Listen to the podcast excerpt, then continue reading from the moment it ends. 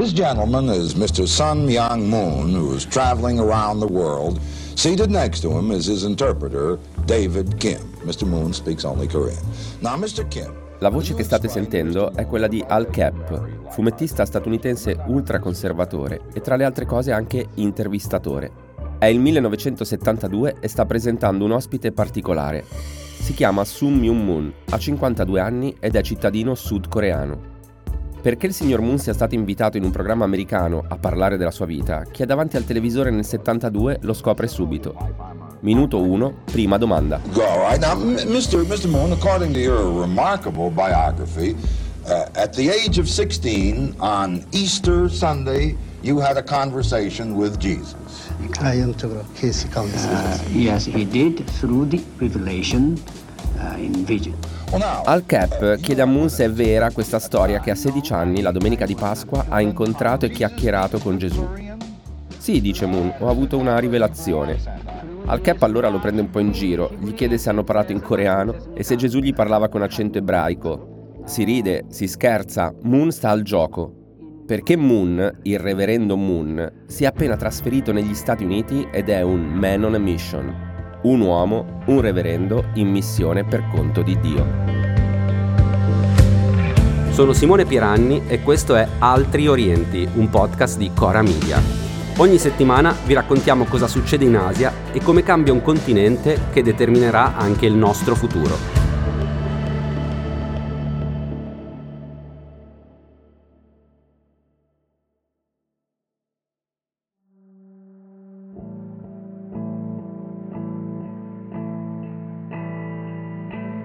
Sun Myung-moon nasce nel 1920 durante l'occupazione giapponese in quella che oggi è la Corea del Nord. Alla fine della seconda guerra mondiale, la penisola coreana viene divisa in due, lungo il 38 parallelo.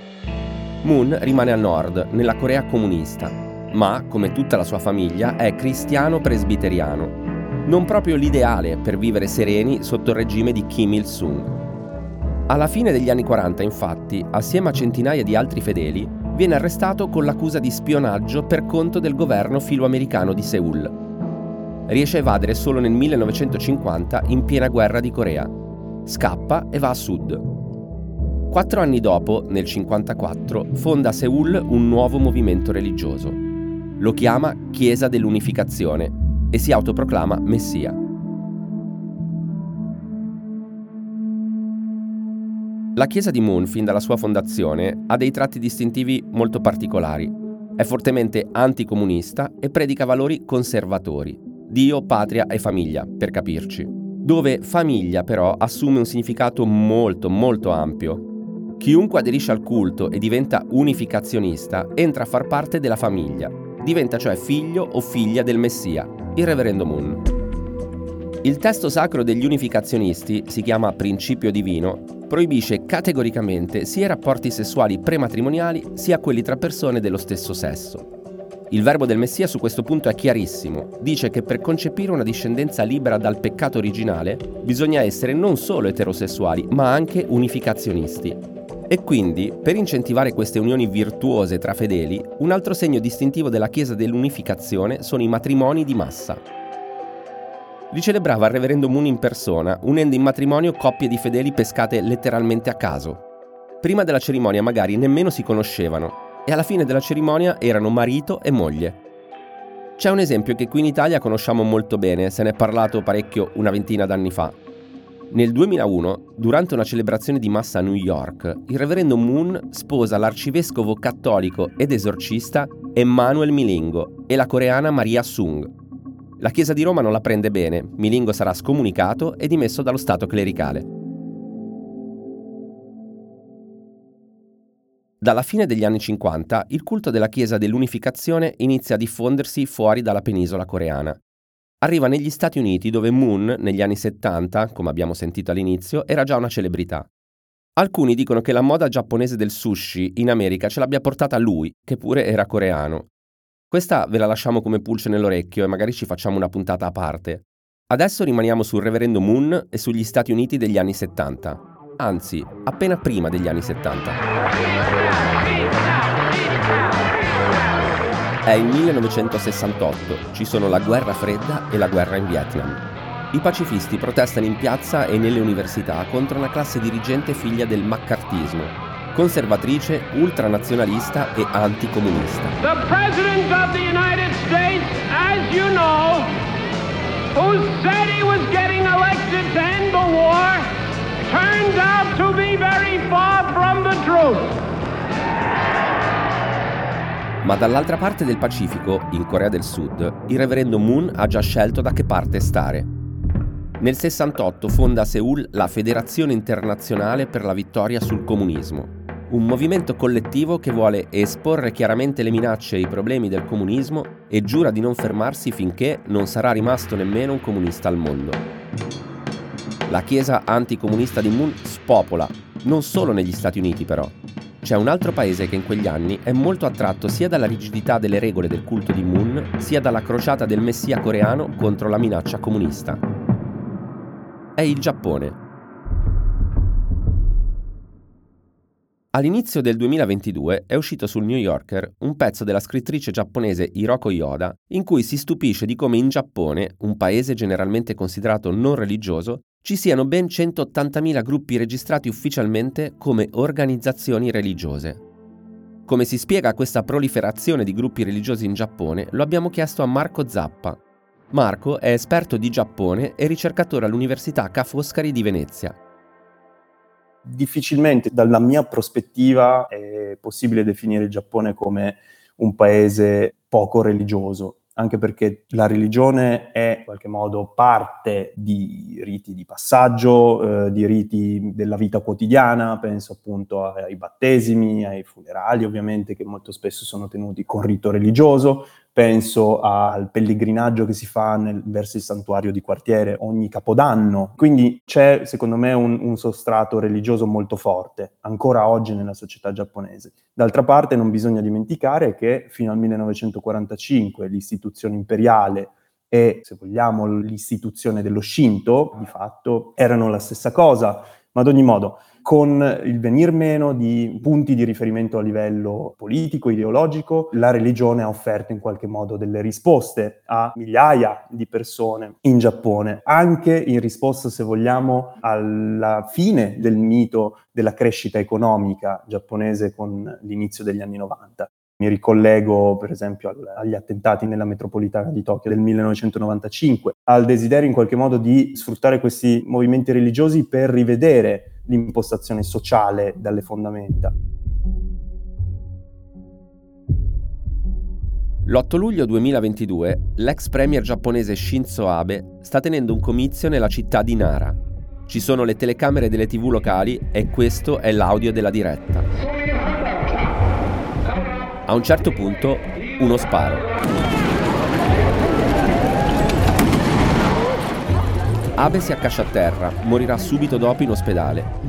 Il suo assassino, Tetsuya Yamagami, viene arrestato in flagranza di reato. Ha ucciso Abe con una pistola artigianale, fatta in casa. Yamagami racconta alla polizia di aver deciso di ammazzare l'ex premier perché lo ritiene responsabile dell'indebitamento di sua madre, affiliata proprio alla Chiesa dell'Unificazione di Moon.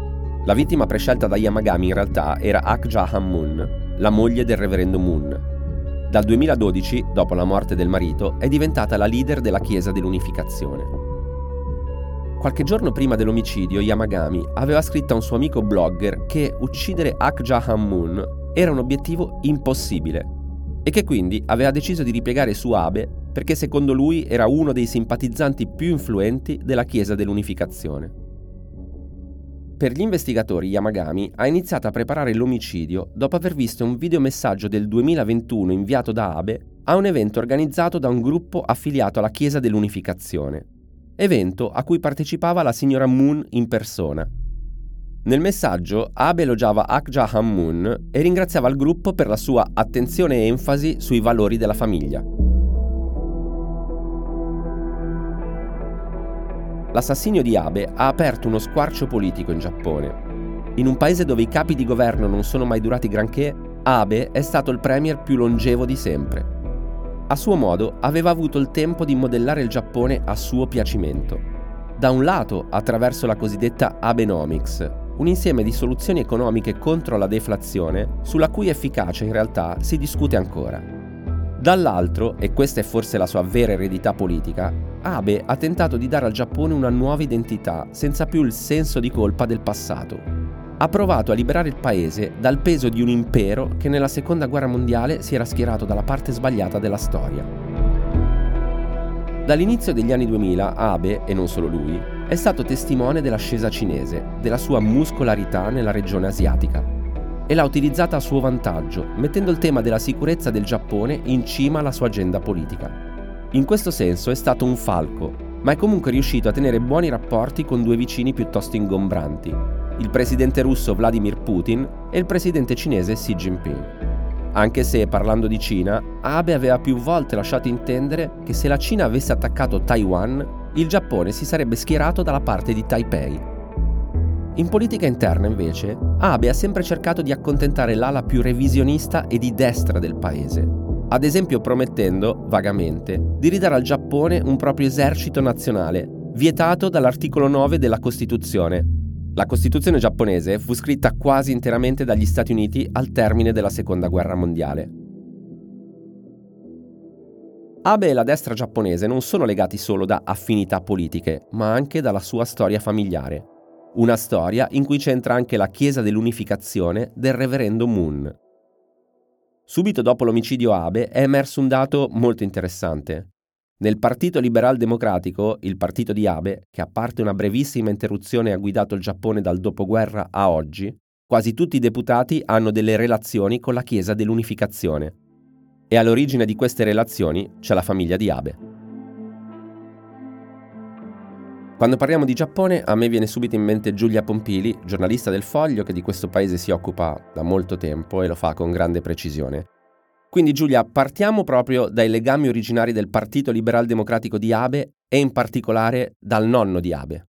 Sì, a aggravare la posizione di Nobusuke Kishi, il nonno di Shinzo Abe, una delle figure più controverse della storia giapponese, c'è anche questo suo legame con Moon, eh, il leader carismatico della Chiesa e fondatore della Chiesa dell'Unificazione, che dalla Corea del Sud andò eh, in America e capì quanto poteva funzionare un movimento religioso che in realtà era molto poco religioso e molto politico.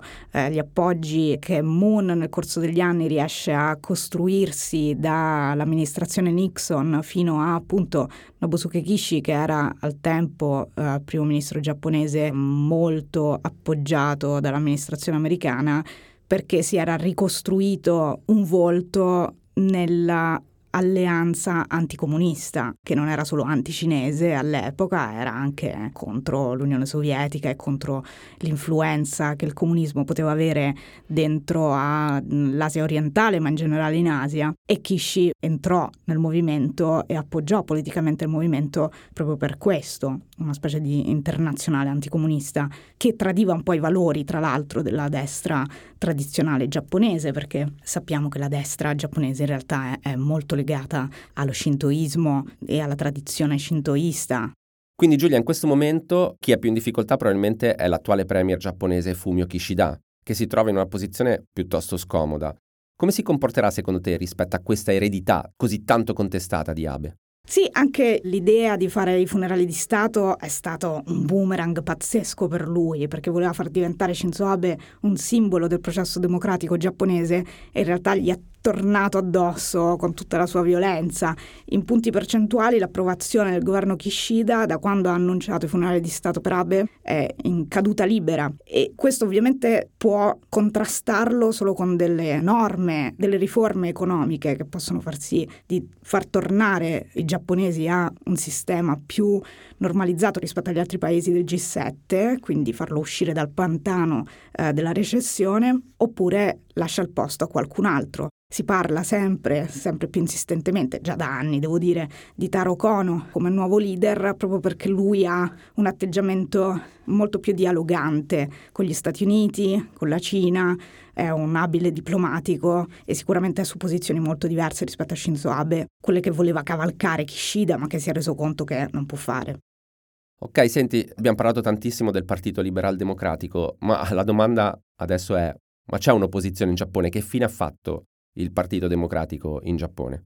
La sinistra giapponese non ha ripreso le fila di quel discorso che l'aveva portata alla leadership a vincere le elezioni eh, subito prima del 2011, subito prima dello tsunami, del terremoto e dello tsunami. È molto frastagliata, ha delle idee molto poco chiare, è molto conservatrice anche la sinistra giapponese e soprattutto non c'è un leader, non c'è una figura di spicco ancora che emerga, un nome da fare, eh, non esiste il più a sinistra di tutti attualmente attualmente sembra Junichiro Koizumi, l'ex premier, mentore di Shinzo Abe, che in realtà è su posizioni estremamente di destra e questo insomma ti dà l'idea di quanto mh, sia complicato vedere una figura emergere dalla sinistra giapponese. Mi ricorda qualcosa? Sì, sembra un po' il Partito Democratico italiano. La Chiesa dell'Unificazione, ormai l'abbiamo capito, più che un movimento religioso è un impero miliardario. Secondo la stampa giapponese, la Chiesa dell'Unificazione si è arricchita principalmente grazie alle donazioni dei propri fedeli. Donazioni per modo di dire. Si parla di somme piuttosto cospicue, il più delle volte ottenute minacciando i propri fedeli.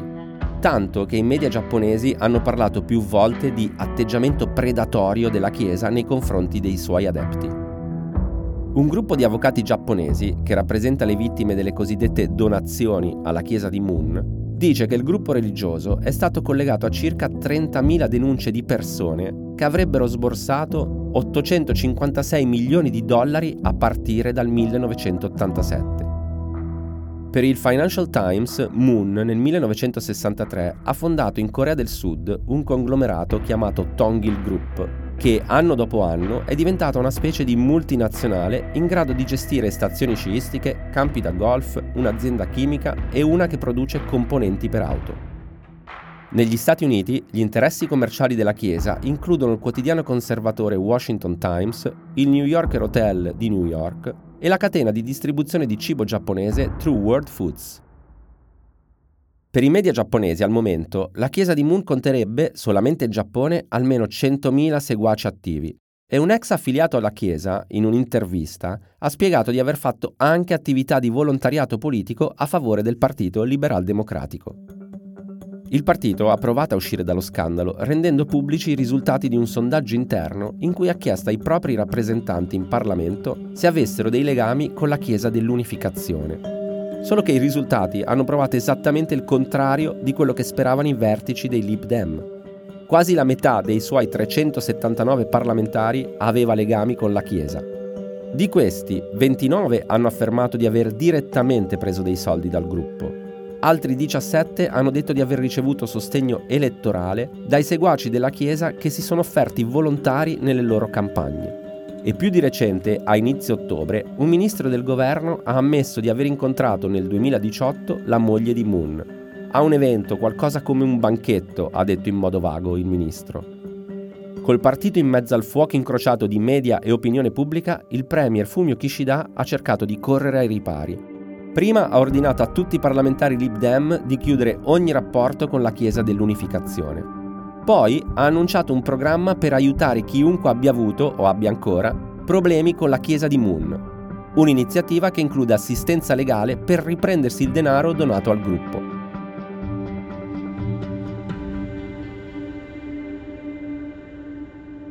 L'omicidio di Shinzo Abe ha fatto riemergere un tema non nuovo nella storia recente giapponese, le sette e le organizzazioni religiose da anni riempiono non solo le pagine della cronaca nazionale, ma anche quelle della letteratura. Un esempio su tutti è Haruki Murakami, forse lo scrittore giapponese più famoso al mondo. Beh, Murakami su queste cose è molto attento, infatti uno dei suoi libri personalmente che preferisco, insomma, è, è Underground. Questo è Marco Zappa. Non è un romanzo, non è narrativa d'invenzione, è un reportage, eh, una testimonianza molto forte rispetto appunto ai parenti delle vittime eh, dell'attentato mh, al Gassarin del, della Om Shinrikyo, che era questa setta religiosa eh, negli anni 90 e che quindi ha diciamo fatto informazione rispetto a questi culti, a queste nuove religioni e alle tendenze devastanti insomma che possono portare nel loro messaggio apparentemente solo religioso, ma che di fatto ha un impatto sociale molto forte.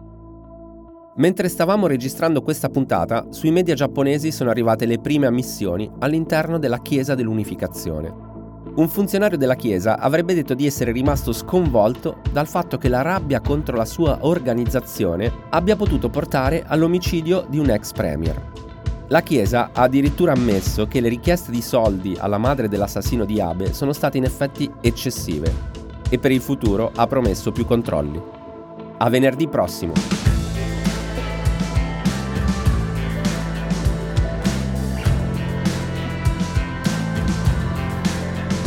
Altri Orienti è un podcast di Cora Media, scritto da Simone Piranni e Matteo Miavaldi. La cura editoriale è di Francesca Milano. La post-produzione e il sound design sono di Daniele Marinello. La supervisione del suono e della musica è di Luca Micheli. Il producer è Alex Peverengo.